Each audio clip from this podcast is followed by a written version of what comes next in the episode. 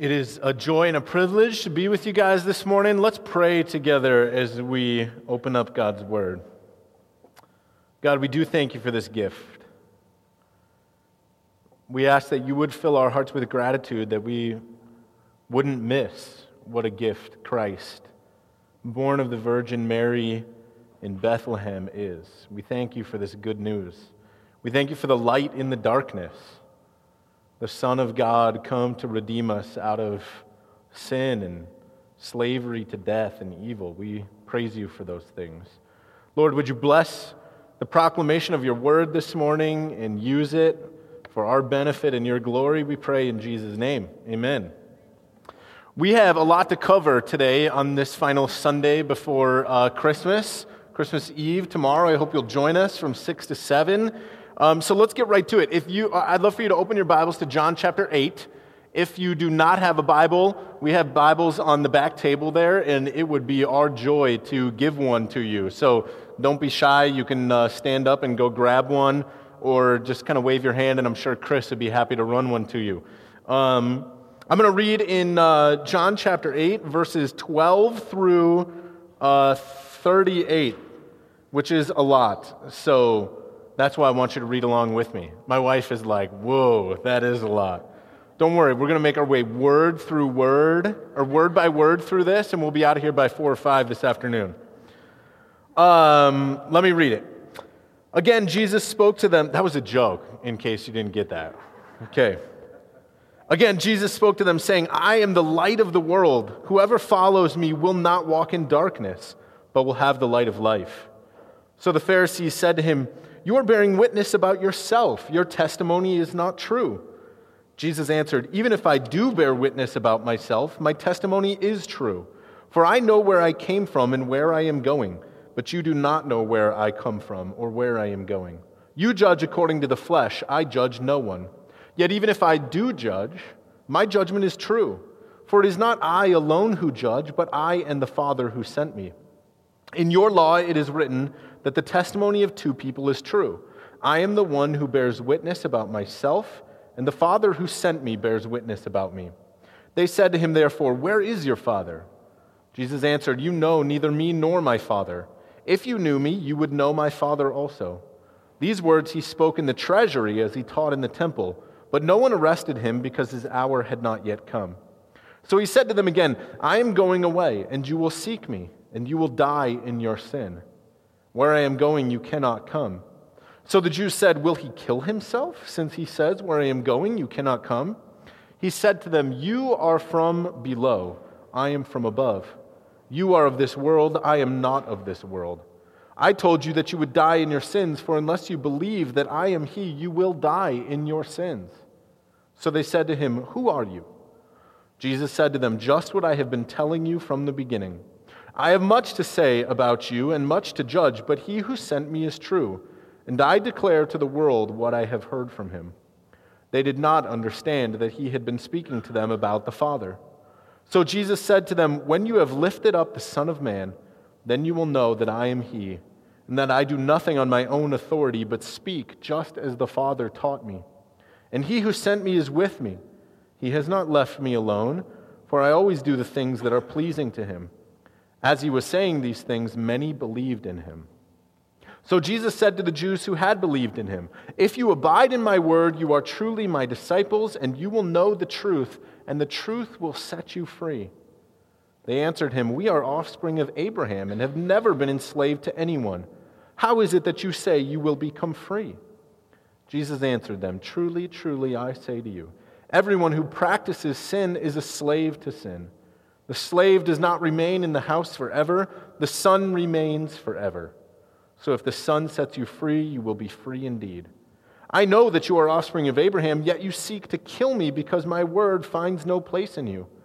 I speak of what I have seen with my father, and you do what you have heard from your father. I don't really have time this morning to do the full justice to this much scripture. There's just so much here. I mean, you could go home and read it this afternoon and reflect on it and do some of your own study there. But I do want us to chew on, on a rather lengthy portion of Scripture this morning so that I can point out to you some important claims that Jesus makes. This is an incredibly dense description of the gospel, which is what I want you to see. At Maricopa Springs, we talk a lot about the gospel. What is the gospel? Uh, the good news is what we call it the good news. And the gospel is simply the good news about Jesus. It's really not complicated. It shouldn't be. Angels appeared to shepherds watching their sheep at night to proclaim to them the good news that Jesus, the Messiah, the Savior, had been born. But why is it good news? Why? Why is that good news? This is what I want to attempt to shed some light on this morning using what Jesus teaches from John chapter 8 here, okay? In this text, Jesus mentions at least, at least six aspects of the gospel. And I want us to just take a look at each of these together, okay? Now, I understand you probably can't keep all six of these things in your mind. Uh, I have notes, so I get to cheat. Um, so maybe focus in on one or two. And ultimately, the point is not, not what might be done in your head, but what might be done in your head and heart together. So, first, verse 12, Jesus says, I am the light of the world, and whoever follows me will not walk in darkness, but will have the light of life. So, Jesus says he's the light of the world. This has been our theme leading up to Christmas light in the darkness. And by coming to him, we can come out of darkness. In the physical world, light is absolutely essential to human life. I was even talking with John Wilperger this week about how the world must have been a very bizarre place before there was light, right? Uh, I'm sorry, uh, artificial light, forgive me. Uh, and we take light for granted because it's just such a normal part of our life. And, and there's an instinctual understanding in humans that light is good and darkness is bad, okay? Uh, I have yet to meet a young child who is afraid of the light and loves to hang out in the dark, right? Uh, I've never, had, never heard of a kid coming to their parents and saying, Mommy, Daddy, I'm afraid of the light, okay? Darkness carries with it themes of vulnerability, evil, despair, fear, oppression, and death. I'm a big Disney fan, and I was reflecting on this this week. Have you ever noticed how darkness enters the scene when the bad character comes on the scene, right? It represents all of the evil characters in Disney movies. Watch just about any Disney movie, and what you're going to find out and what you're going to observe is that when the bad person is operating in full force, the scene turns dark, their clothing is dark, the whole tone of the movie shifts to darkness. The music even gets dark, doesn't it? It's also why the villain, represented by darkness, always loses. Because we instinctively know that darkness is not right, darkness is not good. In essence, where there is an absence of light, there is an absence of life. Take away the sun and its light from our planet, and life would cease to exist. And this is why the coming of Jesus is good news, because we're born into darkness. And as good as this life generally is, it's also characterized by great darkness, isn't it? Death always looms over our heads. Suffering and hardship plague life. Pain and sorrow and loneliness mark the human experience. Even the best of life is often laced with tragedy and with struggle. You can't escape it. And even if you could escape it and you tried, guess what? The darkness would still be there because it's not just external, it's internal. It is a part of us because of sin. But the good news is, Jesus entered into this treacherously dark maze that we wander through to bring the brilliant light of life, the light of God Himself, that He might lead us out of this present darkness into eternal life. The good news is that when we follow Jesus where he leads, he takes us out of this darkness and into light. Now, look at verse 20, the second aspect of the gospel that we find in Jesus. Jesus says, If you knew me, you would know my Father also. If you pay attention to cultural trends at all, you might think that uh, mankind's fundamental problem in our modern age is that we have too much social injustice or we're destroying our planet through pollution and not enough environmental consideration. Or you might think our problem fundamentally is that we need better political leaders, less debt, more education, fewer wars, better policies, more freedom, less greed, more technology, fewer drugs, right? Uh, there's no end to the schemes that mankind will come up with to make the world a better place. But the fact of the matter is, all of the observable problems plaguing humanity are only the consequences, only the outcomes of our fundamental problem. From the beginning of human history, mankind has lost sight of God. We sinned against God, refused to acknowledge Him as God, and as a result, we were plunged into the darkness that we already talked about. We became blind to the truth. Our sin and our love for the darkness made it impossible for us to see God for who He is. But this is where Jesus again comes to bring us good news because He claims that in knowing Him, in seeing Him, we can again see God. The eternal, omnipotent, all knowing, perfectly holy, just and righteous, transcendent God becomes knowable to us, His creatures in Jesus Christ, so that we can look upon him, so that we can see him and dwell with him. There's this amazing scene in the Old Testament in Isaiah chapter 6 where the prophet Isaiah actually gets a glimpse of God seated in glory on his throne. And upon seeing God in all of his beauty, all of his splendor, all of his glory, Isaiah exclaims, Woe is me! Woe is me, for I am lost. For I am a man of unclean lips, and I dwell in the midst of a people of unclean lips. For my eyes have seen the King, the Lord of hosts.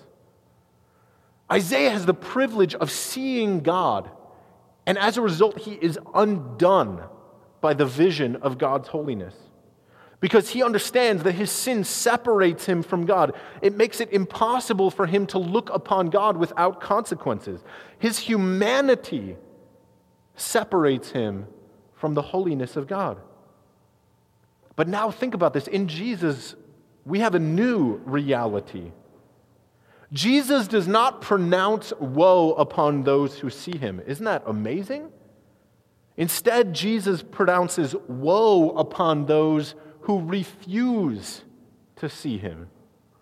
The humanity of Jesus now undoes the separation between God and man, so that those who look upon Christ no longer say, Woe is me, for my eyes have seen the King, the Lord of hosts, but instead those who look upon him say, Woe is me, if I do not continue to gaze upon Christ Jesus. Woe is me if I don't seek the face of the Lord of glory. For those who have received the gospel and believed Jesus, our problem is not like Isaiah's problem that we can't look upon the face of God. Our problem is we get in trouble when we take our eyes off of the face of God, when we look anywhere other than Jesus Christ. And so the good news is that in Christ, the separation of God and man, all of the consequence of our sin has been undone through the work of Jesus. And because we know Jesus, we now know God. Next, the third gospel reality that Jesus teaches, verse 24. Jesus says, Unless you believe that I am He, that is the Messiah, you will die in your sins. Jesus is saying that everyone who rejects him will ultimately die in their sin, which means they will die under the full responsibility of making payment to a holy God for their unholy sins against him. That is a terrifying truth. We've talked a lot recently about just sharing the good news of Jesus with people. People need to understand that if they don't have Christ, they are accountable to God for everything that they have done, and it will not go well for them. Do you feel that burden for your friends, for your family? But if we invert this phrase that Jesus gives us here, we have a glorious truth. Those who do believe in Jesus will not die in their sins. That is, those who trust in Jesus find that Jesus takes upon himself the responsibility for their sin. Jesus absorbs the sin of those who trust him into himself and absolves them of all sin. Um, I confess, so I'm going to confess a little stupidity to you, okay? I confess that this week my curiosity got the best of me. Uh, and for some reason, it, it made me think of this, of, of the idea of sin and the way that Jesus absorbs it and absolves us of it. I was making some teriyaki sauce, okay?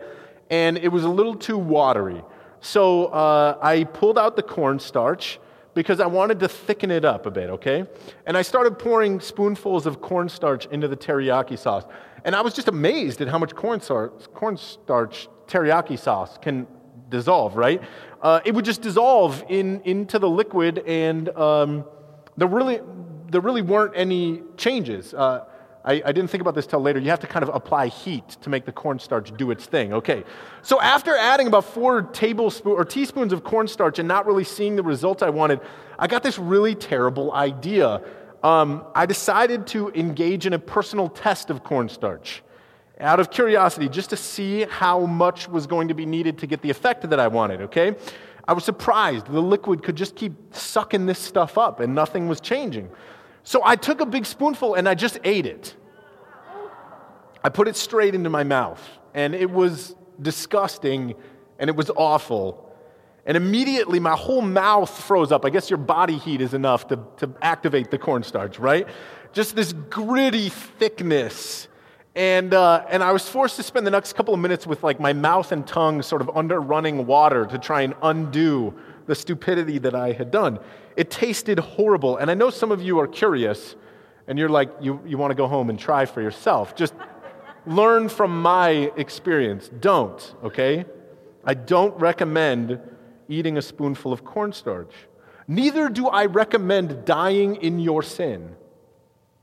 Neither do I recommend trying to take upon yourself the consequences of your sin attempting to deal with the problem of your sin on your own.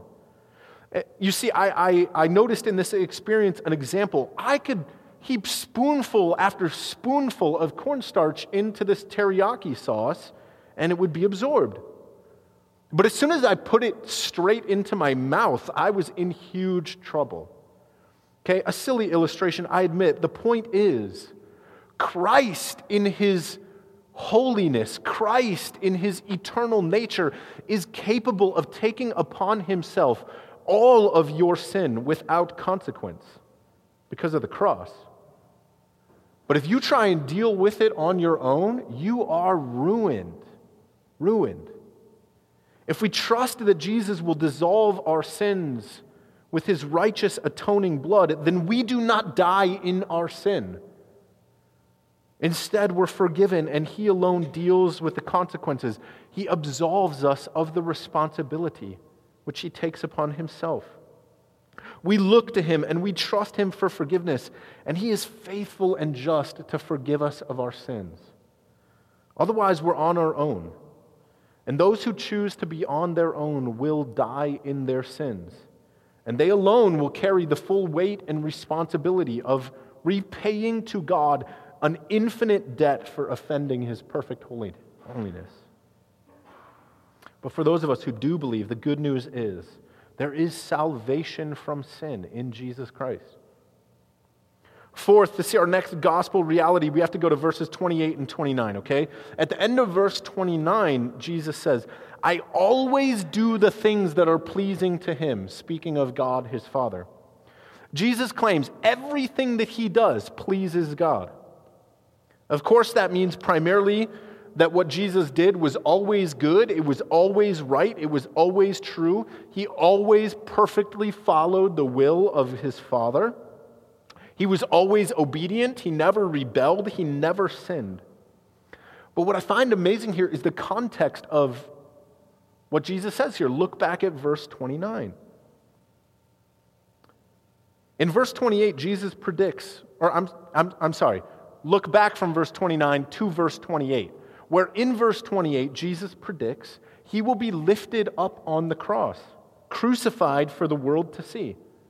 Now, if we connect verses 28 and 29, which I think we can and should do, the lifting up and the fact that everything Jesus did pleases the Father, we find that God was pleased to see his own Son be lifted up on the cross. If that action was not pleasing to the Father, then Jesus would not have allowed it to happen. And this is an incredible mystery that should shout to us our great value in the eyes of God. Understand, you don't deserve this. You're not worthy of it. You didn't earn it. You're a creature of darkness, a rebel against God, a sinner by nature. And yet, Jesus tells this incredibly good news to us, a mystery beyond comprehension. God was pleased that his son would die on the cross to save you. It didn't please God to leave you in your sins. It did not please God to let you deal with your sin problem on your own. It did not please God to leave you in darkness. It did not please God to keep himself hidden from you. Instead, God the Father was pleased that his own precious Son should go to the cross that you might be redeemed. Oh, sinner, hear this good news. Give praise and glory to the one who loves your soul with an infinite kindness Though your sins were as scarlet, Christ was lifted up on the cross that you might be washed white as snow. Far be it from you or from me that we might doubt the great love our Heavenly Father has for us. That although He finds no pleasure in the destruction of the wicked, God finds no pleasure in the destruction of the wicked, yet He found great pleasure in the destruction of his own son for our sake. Wow. Because everything that Jesus did was to bring pleasure to his Father. What good news! That our God loves us to such an incomprehensible degree. He was pleased to receive glory through the death of his Son for our benefit. Fifth, look at verse 31. I'm not doing too bad, right? I'm cruising through this. Jesus says, If you abide in my word, you are truly my disciples, and you will know the truth, and the truth will set you free. Here again is good news for those of us who trust in Jesus. Not only are we forgiven of our sins, not only do we see God, not only do we come out of darkness into light, not only is God pleased to see us saved, but through the gospel, through the work of Jesus Christ, we are truly changed. Jesus says, If you abide in my word, you are truly my disciples. I think it could be tempting for us to look at this and kind of see this as a threat. To hear Jesus say that our place as his disciples is conditional. And I honestly want, I, I, I, want to kind of be honest with you and say, I think there are places in the Bible where we could go and tease out an idea like that, okay? So I don't want to go too far here. Scripture teaches us not to wander away from the shepherd, not to engage in hard heartedness, not to be deceived by sin and turn from God. But I don't think Jesus is giving a threat here. I think he's actually giving us a promise.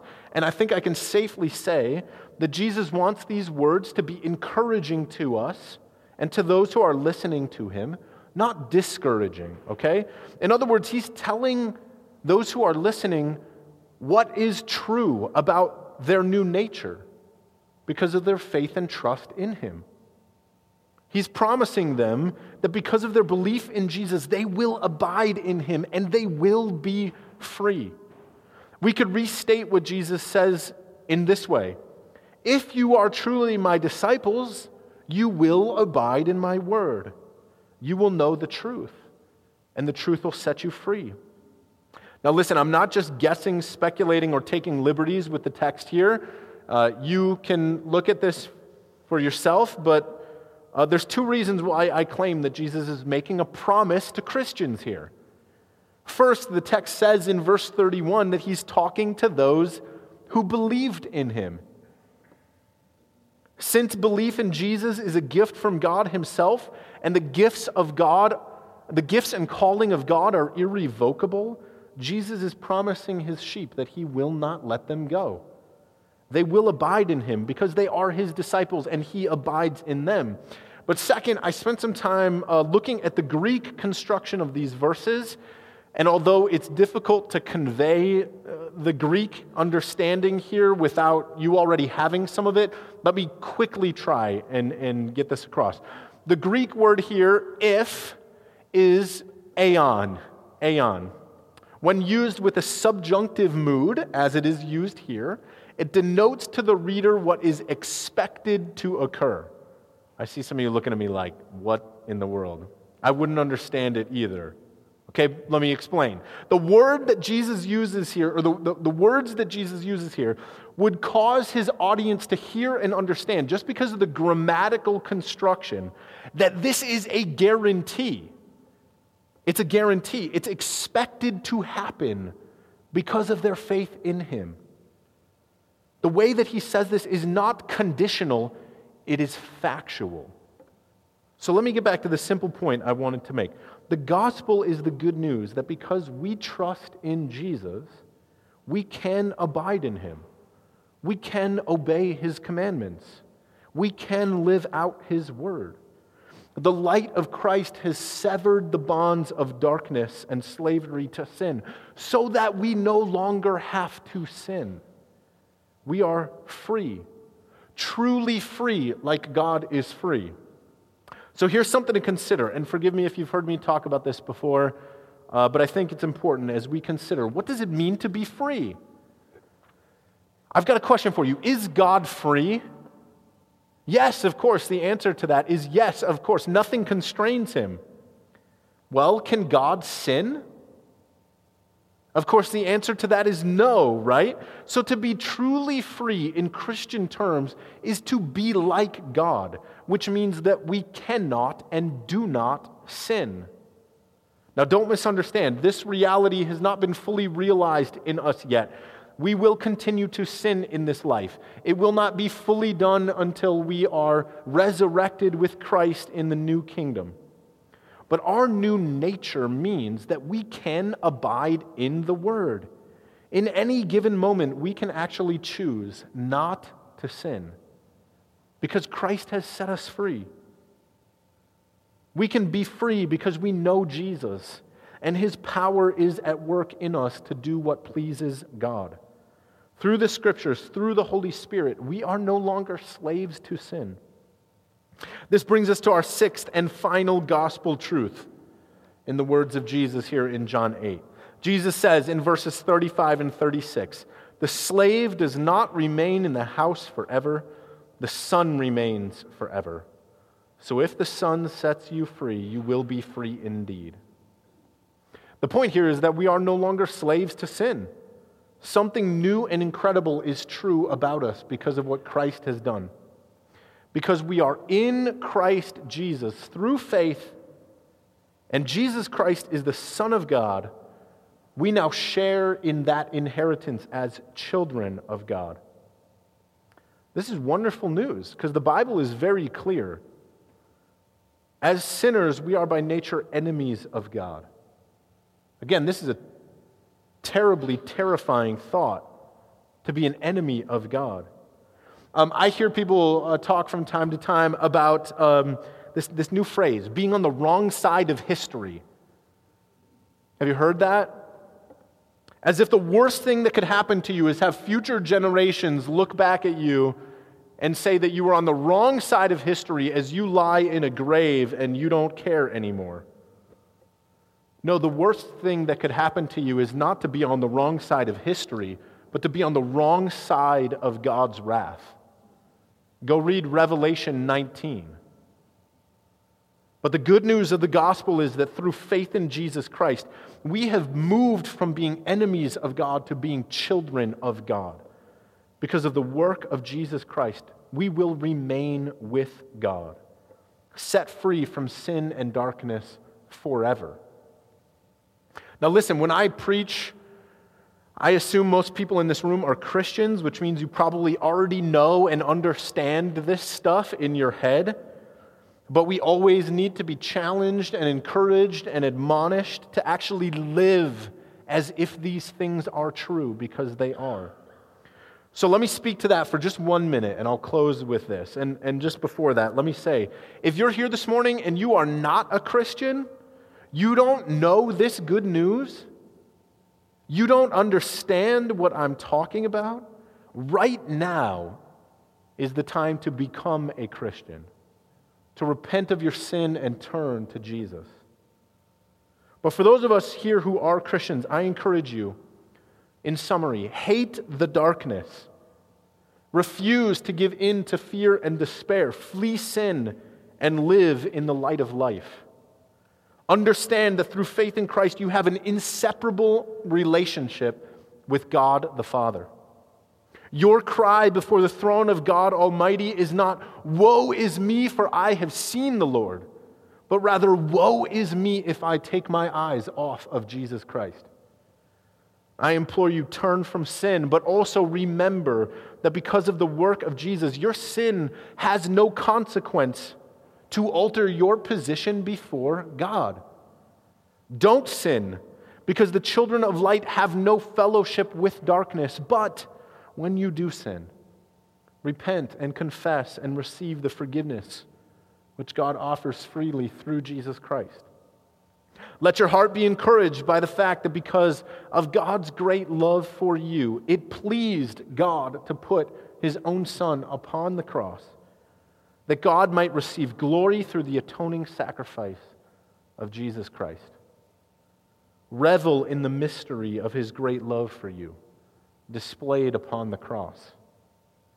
I call you to now live daily in the power of the Holy Spirit, which has set you free from slavery to sin. And rejoice in the fact that God takes great pleasure in his children whom he loves. All of these are truths of the gospel, the good news that God proclaimed in power through the incarnation of his son Jesus. Let me pray. God, we give you thanks for this good news. Lord, by your mercy, by your power, aid us in living in these truths, not merely affirming them with our mouths, but walking in them. God, we look to you to do that. Help us to keep our eyes fixed on you, we pray. In Christ's name, amen.